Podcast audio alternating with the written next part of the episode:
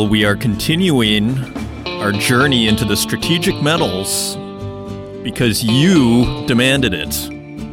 We are going into Cobalt this episode with Ryan Snyder from First Cobalt, and he is in conversation with Frik Els, mining.com at the Global Mining Symposium. Hello and welcome, everyone, to the Northern Miner Podcast. My name is Adrian Pocobelli, where we go in depth, as we did last week in the uranium episode with Rowan Reddy, the critical materials, the supply chains, the risks from China of not getting supply, rare earths. You get that here on the Northern Miner podcast, we proudly say. So, welcome to another episode. It's a really cool interview. Ryan Snyder is the CFO for First Cobalt. Excellent speaker, just easy to listen to, and very insightful. Again, it's not a conference call, of course. Uh, but it's really great to get these executives at their perch because they have a very unique, really crucial view, uh, in a sense, in a way that reporters don't have, because they are dealing directly, say, with auto manufacturers, with governments, and reporters aren't in those rooms. So you need someone like Frik Els at the Global Mining Symposium to ask a bunch of questions to get what's going on over there because otherwise, like, it's not something that you can research as a reporter. That's where these interviews become incredibly handy. That's why I like the conference calls as well. Look at what we learned with Barrick, and we called that right. Barrick was not the suitor for Kirkland Lake Gold. It turned out to be Agnico, and and who knows the reasons why? Maybe Barrick wanted it. After all, we don't know any of that, but it turned out to be Agnico in a massive deal. And so we're going to tackle that story. We're also going to take a look at this story in Northern Ontario business on the Vale miners at Sudbury's Totten Mine. This was sent to us by a loyal listener, and sounds like they climbed out for hours on ladders. We're going to look closer at that story in the news section. When I first saw that story, I thought, okay, sounds like they have it under control. You know, everybody's being precautious and people are taking this seriously but maybe that it wasn't it, i wasn't super troubled by it. It's troubling but it, i wasn't super troubled. When you read this story from northern ontario business you do start to think wow you know something could have happened here. So we're going to take a look at that. We're going to take a look at cobalt supply chains. You know big topic right now are these shortening supply chains and really, it sounds like the West, you know, North America, Europe, Australia, they seem to want to get independence from China and their supply chains. Like, just big picture. I think in the last couple of years, China, because of the, you know, some people call it actually totalitarian. Uh, some people say authoritarian, but I'm actually more persuaded by the totalitarian argument uh, because of the aggressive moves in China, the anti capitalist moves, there is a sense, there's more consternation, one might say, in the West. And I think China is being seen as basically a riskier proposition than it was, say, five years ago, as far as a reliable business partner. And you see the US is coming out and they're going to be calling into question the trade deal and that they are not fulfilling their part of the deal. Now we have stories, say, on the, on the Evergrande issue, a Chinese developer misses bond payment as stress spreads beyond Evergrande crisis. That's from CNBC. So, you know what it reminds me of? And I'm hoping we all just rocket ship to the moon this fourth quarter. No one would be happier than I would. And I think there's probably more than a 50% chance of that happening. My concern is this really reminds me of the pre COVID market, which was very buoyant. You know, early February, we had a great stock market, and the COVID story was just kind of like it just wasn't impacting the stock market, and it wasn't impacting, and it wasn't impacting until it did. And I wonder with this Evergrande issue if we are approaching a same kind of dynamic. Just a thought. You know, people say the argument that, oh, you know, this is all in Chinese currencies for the most part. So, you know, there's nothing to worry about. And we're also discussing how, relatively speaking, this isn't the same, even though it's, you know, nominally half the amount from Lehman, which is significant. We're in a completely different era, and relatively speaking. And so it's not quite of the same magnitude. Nevertheless, if we start getting contagion, which it kind of looks like with the CNBC headline of this Chinese developer missing a bond payment, I don't think anybody really knows how that turns out. I don't think anybody knows, and I don't know if, how much we can bet that the Chinese government is going to, how much they're going to bail out, or I don't think we can be certain of anything in that regard. So dramatic as ever, isn't it? You know, uh, we started this September, this quarter, calling this a news cycle in search of a narrative. I think we're having a creepy narrative. The markets remain at an inflection point. Bitcoin's just at 50,000. You know it wants to break out, but this thing could break lower too. Everything stock market technically is hurting and it looks like it wants to go down from a technical basis tightening in the works. So, anyways, on and on it goes. You all know the story. We have a great show lined up. You're not going to want to miss this episode. If you want to find us online, you can find us at northernminer.com. You can find us on Instagram at the Northern Miner. It is back up and running after yesterday's outage. You can also find us on Twitter at Northern Miner. And you can also find us on Facebook, LinkedIn, and YouTube, and wherever podcasts are available, including Spotify, Stitcher, and Apple Podcasts. And with that, Let's turn to the news. And turning to the news, let's first take a look at this Northern Ontario business story. Vale Miner describes long climb out of Sudbury's Totten mine. And this is by Heidi Ulrichsen with Northern Ontario Business.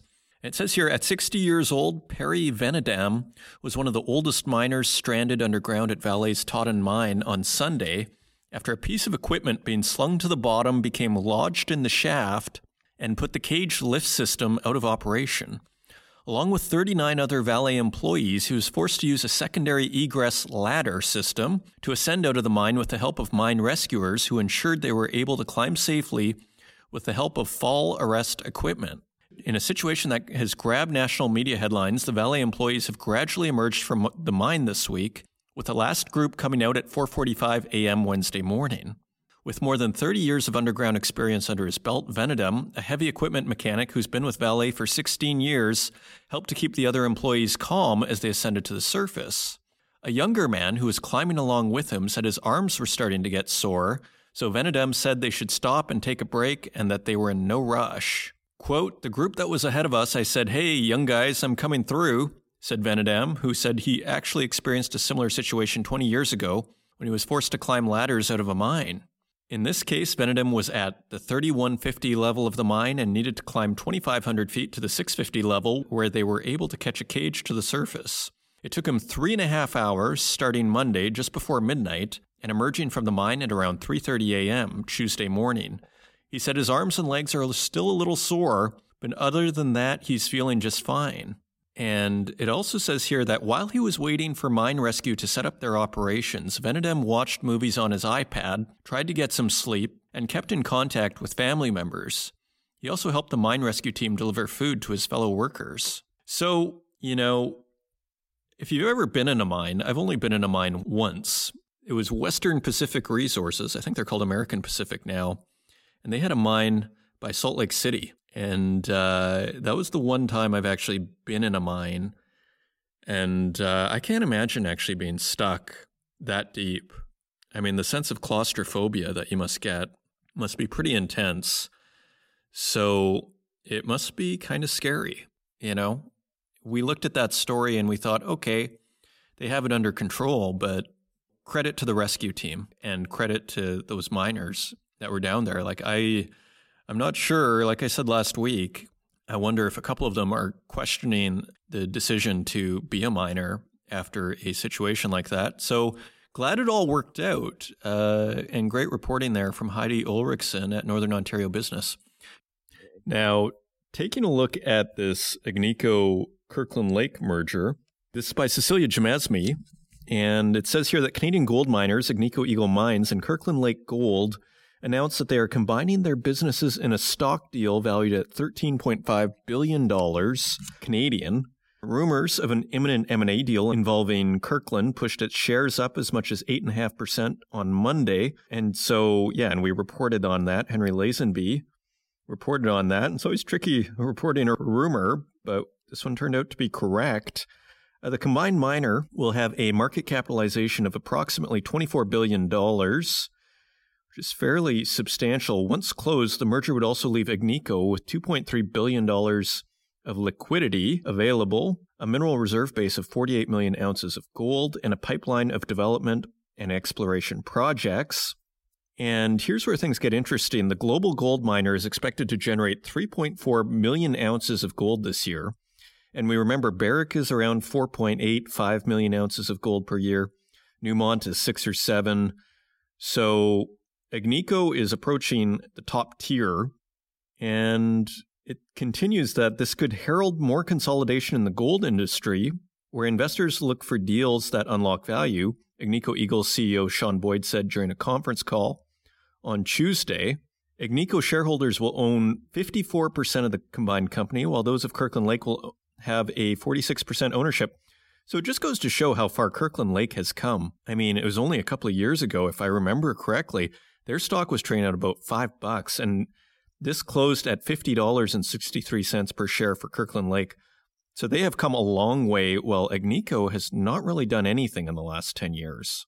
They're basically where they were. And it continues here, a quote from Sean Boyd Both companies don't have to do this. Strategic rationale makes sense and the industrial logic is there. And that's exactly the sense I get. I mean, we remember the conference call with Sean Boyd where he basically said he was more than happy to stay at 2 million ounces of gold per year and grow it, you know, 10%, you know, go to 2.2 million ounce the next year and so on and grow slow and steady. I think we even had a headline to that effect for the podcast. But it sounds like, you know, Kirkland Lake came on the market and it was probably just a deal that was too good to pass up. I mean, it fits their profile beautifully with, you know, Canada and maybe Australia isn't typical Agnico Eagle territory, but Canada sure is. And this is also interesting. The new Agnico Eagle will be led by a combined board and management team. Boyd, its current boss, will become executive chairman, while Kirkland Lake CEO Tony Makuch will be the combined company's CEO. So these guys have to like each other for this to work. And we're talking about a pretty serious shakeup at both companies. Another quote from Sean Boyd The deal is more about the number of mines and location of mines in terms of manageability rather than an overall ounce number. So that is the story. And we have an analysis from Kerry Smith from Haywood Securities, and this is quite interesting. This is by Trish Saywell.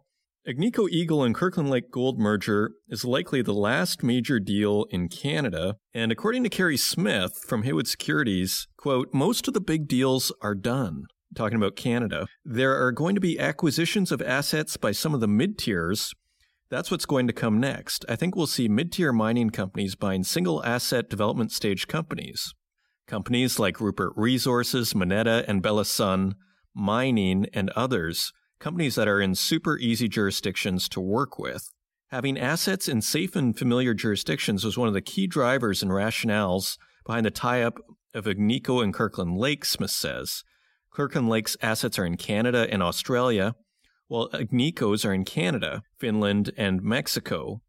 And we have a quote In terms of the assets they are acquiring and the regions they're in, I think it's all pretty complementary, so it's really a smart deal. And on the other suitors that were discussed in the rumors, Smith notes that there were rumors floating around that Kirkland Lake might merge with one of a number of other companies, including Barrick Gold, Newmont, or even Newcrest Mining. Kerry Smith says, quote, If I'm on the board of Kirkland Lake Gold, I'd much rather link up with Agnico than Barrick. Barrick has operations all over Africa, so there's stuff that they have in their portfolio that Agnico and Kirkland Lake would not be interested in at all. Newmont would be the same because it has a lot of operations in Africa, and Newcrest has assets in countries other than Australia and Canada as well. He continues, two thirds of the com- of the combined company will be in Canada, which Agnico understands very well and Australia is a stable jurisdiction. Agnico has been over and looked at the Fosterville operation, and it's pretty self sufficient and runs pretty well. Agnico has a lot of experience in underground mining, and some of that will be useful at Fosterville, but Australia also has good miners. And he also says this is a quantum sized deal for Agnico. It's doubling the company's size. Again, Kirkland Lake, what a story, how they came out of nowhere. Quote, the reason Agnico's board is positive is that I don't think the integration will be nearly as difficult as if it were to buy something else with assets in different jurisdictions where they've never worked before. So Kerry Smith really is just hammering home the point of jurisdiction. And this is one of the big themes we have seen in the last two years, particularly post COVID jurisdiction. Uh, but it was already there before. And it's always been important, but really these last two years, it's it's been highlighted. And you heard Mark Bristow talk about Canada as well. Kerry Smith also says, "quote We've finally got another really big Canadian mining company. They're going to have 85% of their reserves in Canada, and 75% of their production is going to be in Canada. I like the deal. It's great." So there you have it. Kerry Smith approves of the tie-up between Agnico Eagle and Kirkland Lake, and it sounds like they're going to keep the Agnico name, which I think makes sense. And finally, just a few headlines because we are short on time here. BHP has inked a nickel supply deal with Toyota Panasonic Battery Venture. So this is also a topic that we're seeing, which is this idea, and it comes up in the Cobalt interview, which is this idea that corporations are trying to secure their supply because it's no longer taken for granted that if you need nickel, you can just go out and get some nickel. That is also what could become a theme of the decade Another headline lithium ion battery recycling market to reach $31 billion per year by 2040. Yeah, that sounds very speculative, doesn't it? BHP opens Australia's first nickel sulfate plant. And then Horizonte Minerals secures more funds for Araguaia nickel project. See all the nickel stories, and we're going to see here coming up in metal prices how nickel is staying elevated. So those are your news stories. Now let's take a look at metal prices.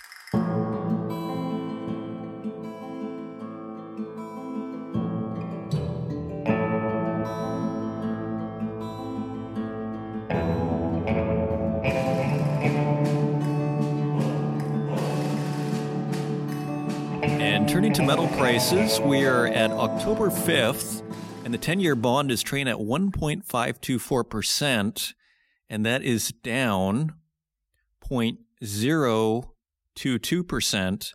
Now, interestingly, earlier in the day is at 1.48%. Now, this may seem arcane to some of you out there that are not concerned with the 10 year bond, but it really is, you know, I'm not an expert in these things, but it is a benchmark of sorts on basically where the bond market is. It's very important and of where inflation, the economy, there's, as I call it, it's the oracle, it's the tea leaves. So we are down slightly. It was down a little bit more earlier, but it basically perked back up in the last couple hours. So interestingly, it is above one and I uh, tell you, Wall Street likes to keep tabs on that as we go into metal prices, and we'd like to thank our friends at mining.com slash markets for providing us with these prices each and every week.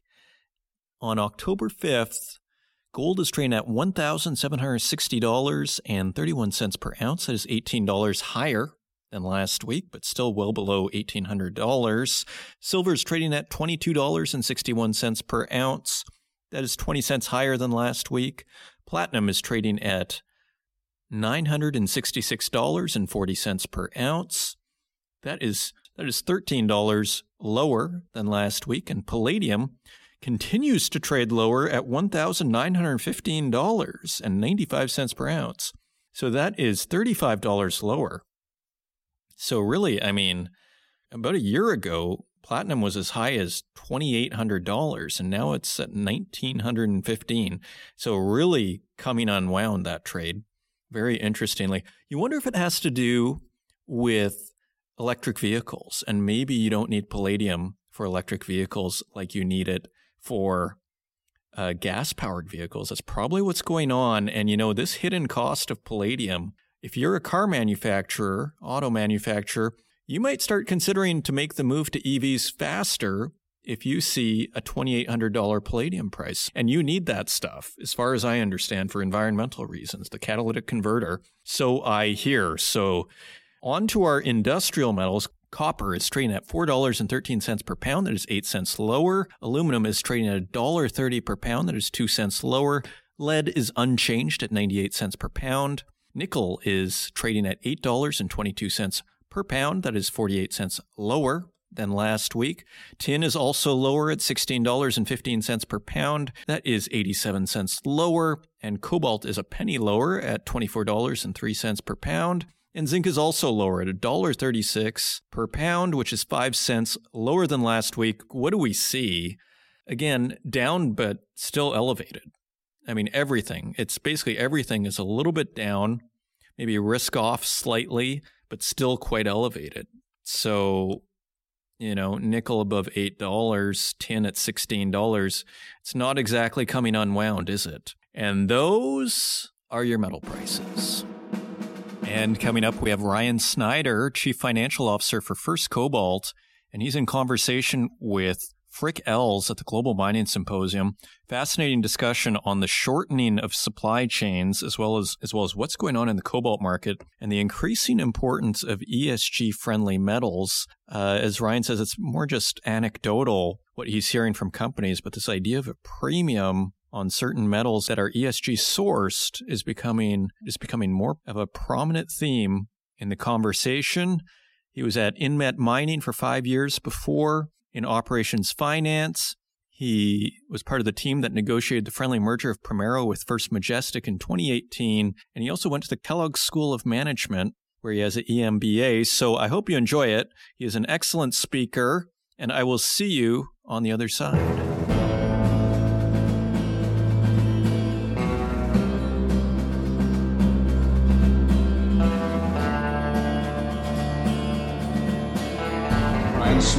He's the CFO of First Cobalt. I believe you joined the company in 2017. We could probably just talk the whole half an hour just about what happened between 2017 and 2021 with First Cobalt. I mean, you've been very active. You have lots of irons in the fire. But let's start with what is Cobalt Central, which is the Congo, the DRC. I believe uh, first Cobalt had a look around in the DRC. You kicked some tires there. Can you tell us what happened? Hi, Frik, and hi everyone. Thanks for thanks for having me on. The DRC, I guess, investigation was before my time you know, if you want to source cobalt globally right now, you, you almost have to go to the DRC. That's where the majority of the cobalt resides, about 70% of the world's cobalt. First Cobalt being an up and coming cobalt company back in 2017, 2018 was looking for the best sources of cobalt around the world. The DRC would be the predominant one. It is a little difficult for a small outside party to establish itself in the DRC. And so over the course of the last few years, we've kind of changed our strategy to focusing outside the DRC, um, looking to be the North American hub for cobalt, but understanding that that's where the cobalt is coming from today, aligning ourselves with the more established kind of tier one miners in the DRC, as that is really the ethical feed that's available today from the Congo and from the main source of, of cobalt in the world. And just elaborating on, on the Congo, we have to talk about the three C's, which is Congo, China, and cobalt. China has a stranglehold on the battery metal supply chain. I mean, more specifically cobalt, but other areas as well. They control something like 80% of the midstream market. Chinese companies, China Moly, etc., have been buying up cobalt mines there. How does First Cobalt fit into this whole scenario? Yeah, it's, it's a great question. And, and you're bang on. Um, about 80 to 85% of the world's refined cobalt is now controlled in China and produced in China. I think from a first cobalt point of view, we're trying to give, you know, the, the, the global buyers an outlet that's not, not within China. So if you look at cobalt refining capacity worldwide, as I said, 80 to 85% China. The only other major global producer of refined cobalt is Kokkola in Finland. And, you know, we would be the second one in the world, the second largest outside of China when we come online towards the end of next year. And if you're looking to shorten supply chains, you know, there is an ESG angle. Most of the Chinese refineries are coal powered. There's some concerns with some of the Chinese refineries about blending and, and the source of material. And we're really trying to differentiate ourselves and, and go to the automakers and their battery suppliers and say, we know the origin of the cobalt. We're only going to take it from two sources right now. We are established in North America, so we can have shorter supply chains. And we're really in a good spot to feed the US auto market and the battery market as it starts to develop, as well as Europe. Shorter shipping distances to the US and Europe are better for carbon emissions and, and everything that people are starting to put at the top of their, their list in terms of key objectives. And I mean, we've heard a lot about the green energy transition. And I, I do get the sense that uh, not just cobalt, but lots of metals, including copper, the center of gravity in mining is shifting westwards I mean, Europe has a very strong program of investment in battery manufacturing, etc. There seems to be greater awareness in North America about uh, critical minerals, etc. I should read a quote from the US Department of Energy in April this year. Cobalt is considered the highest material supply chain risk for electric vehicles in the short and medium term. Now, not sure what medium term, you know, medium term can be if can be five years or seven years or 10 years. But I'm interested in the fact that your strategy is that you are starting with a refinery.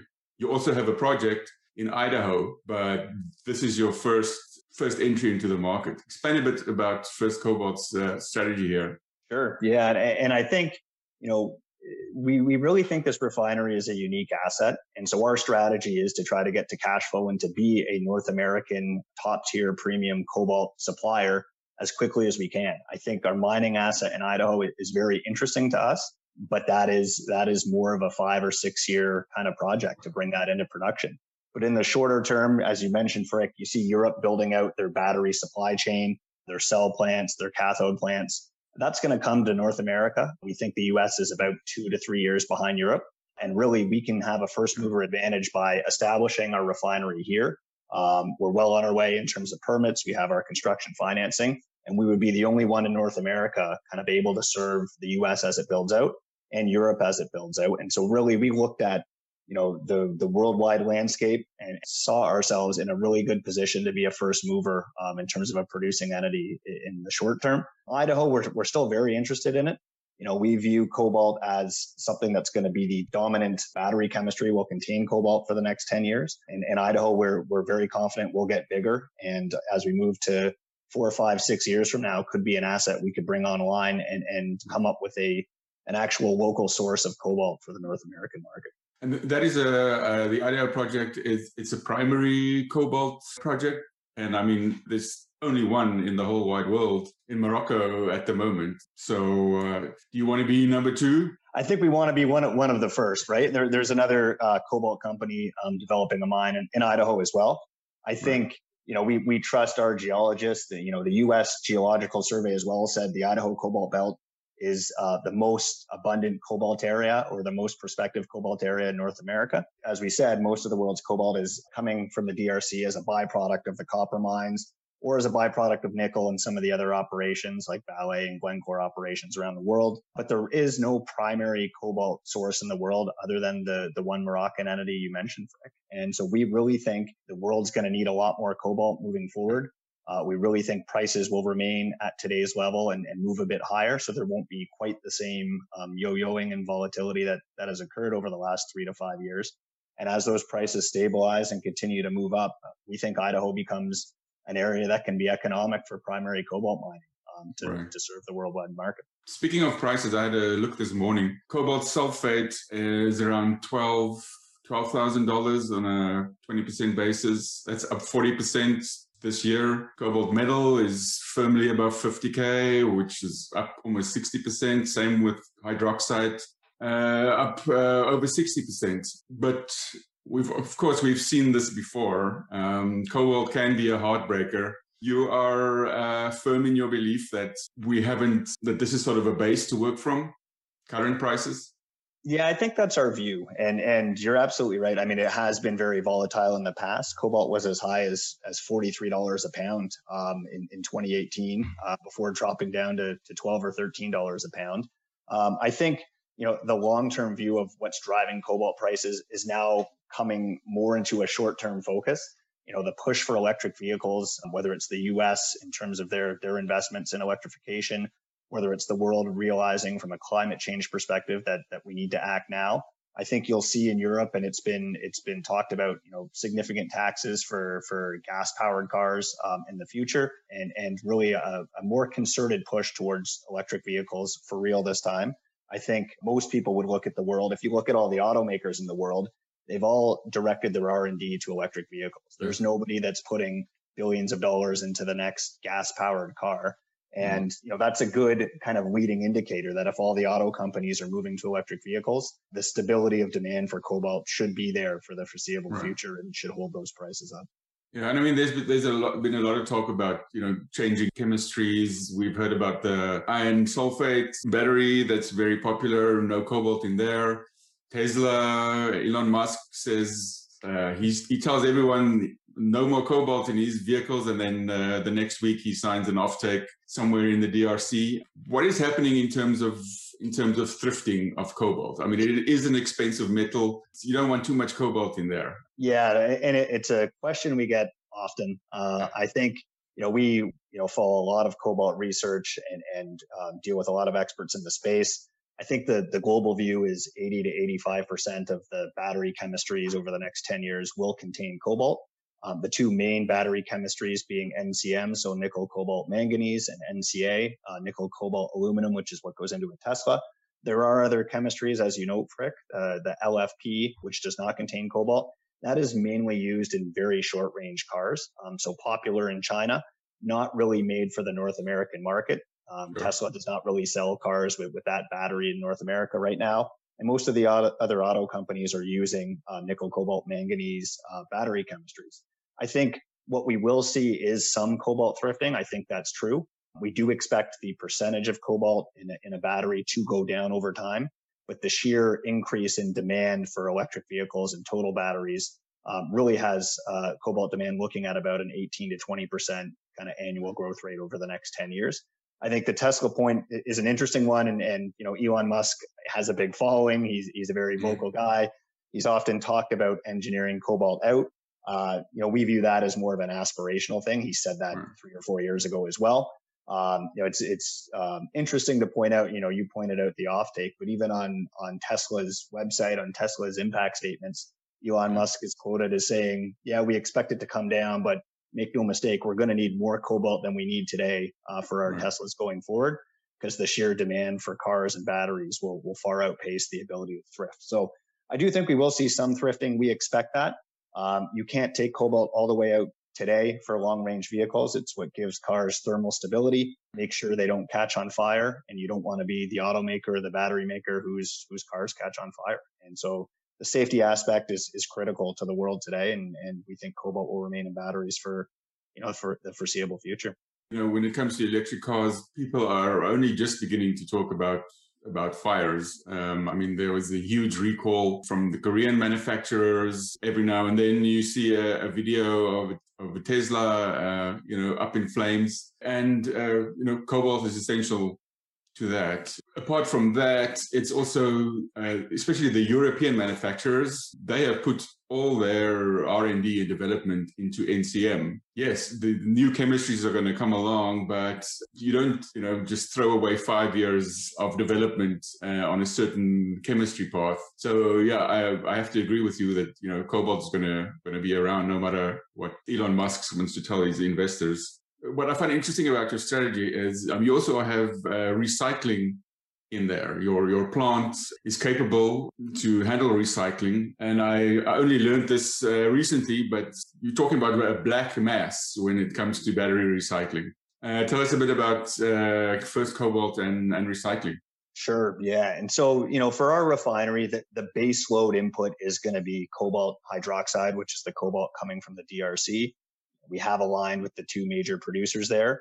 But black mass is really interesting. So black mass is really the ground down material you would get from recycled lithium ion batteries, whether that's from electric vehicles in the future as they start to reach their end of life or from consumer electronics today. Uh, it's going to contain cobalt, nickel, a bit of copper, a bit of lithium, kind of all the battery metals are ground up into this black mass. And we've been, you know, looking at ways to, to grow beyond our baseline refinery. We do feel that recycled batteries is the way to go.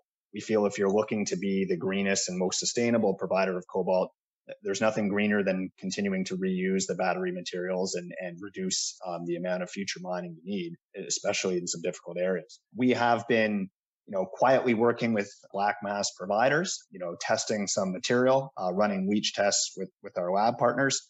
And we do have a leading engineering firm uh, named Confidential running through studies on the economics of putting black mass through our facility.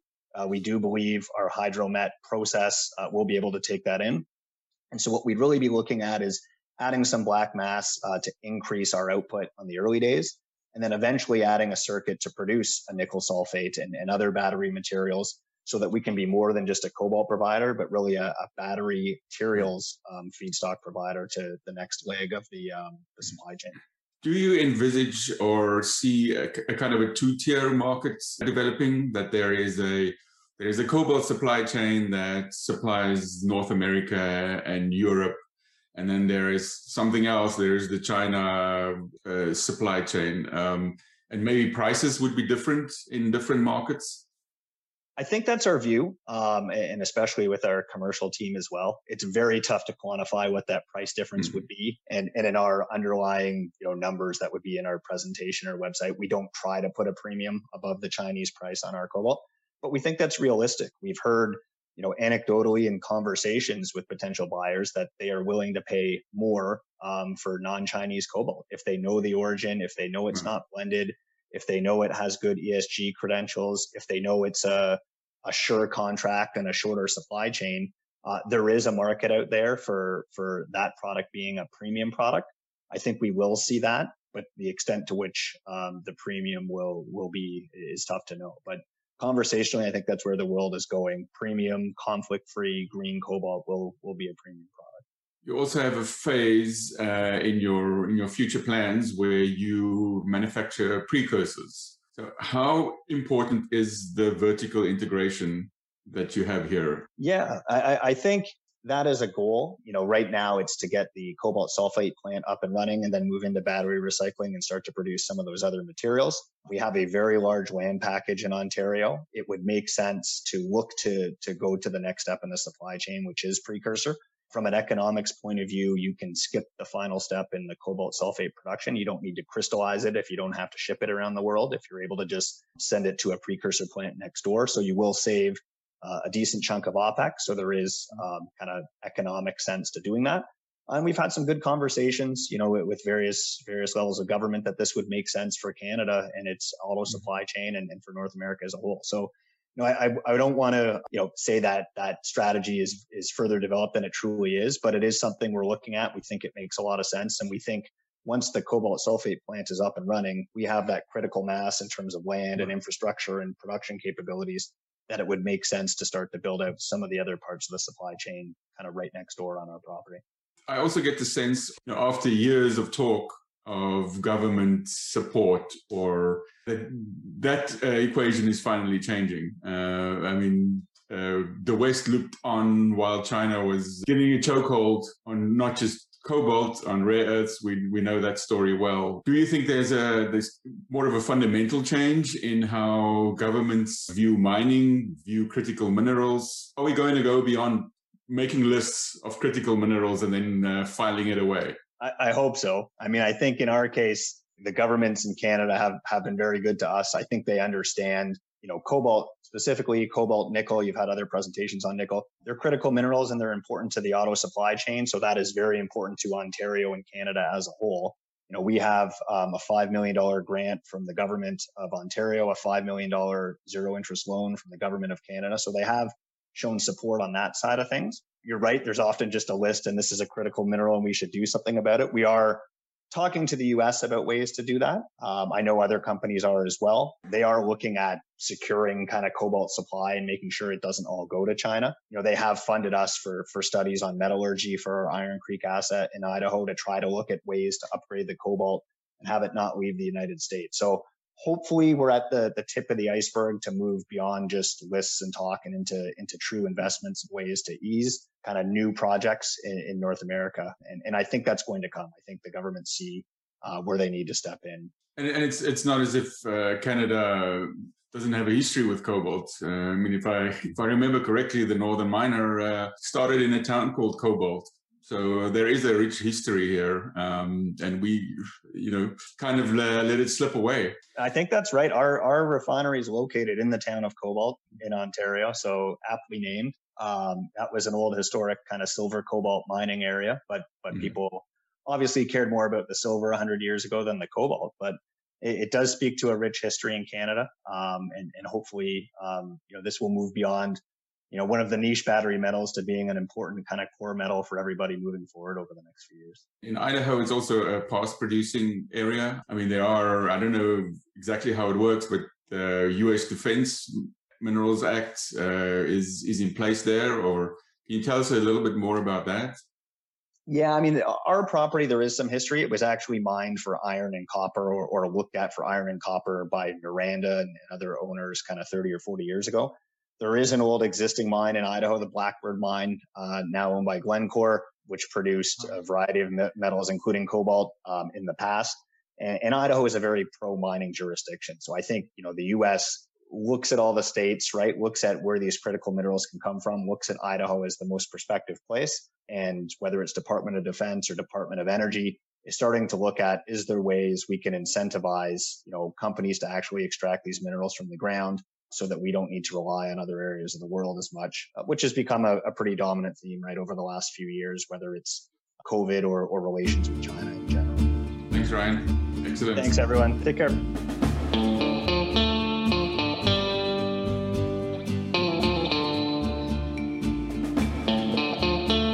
Another fascinating discussion on the critical metals and taking place at the Global Mining Symposium. That is a quarterly event and it is free to attend. Highly recommend checking it out. Just go to events.northernminer.com and you can check out the next one. Thanks once again for listening to the podcast. If you want to help out the podcast, just leave us a review in the Apple Podcast directory or share it with your friends. Until next week, take care.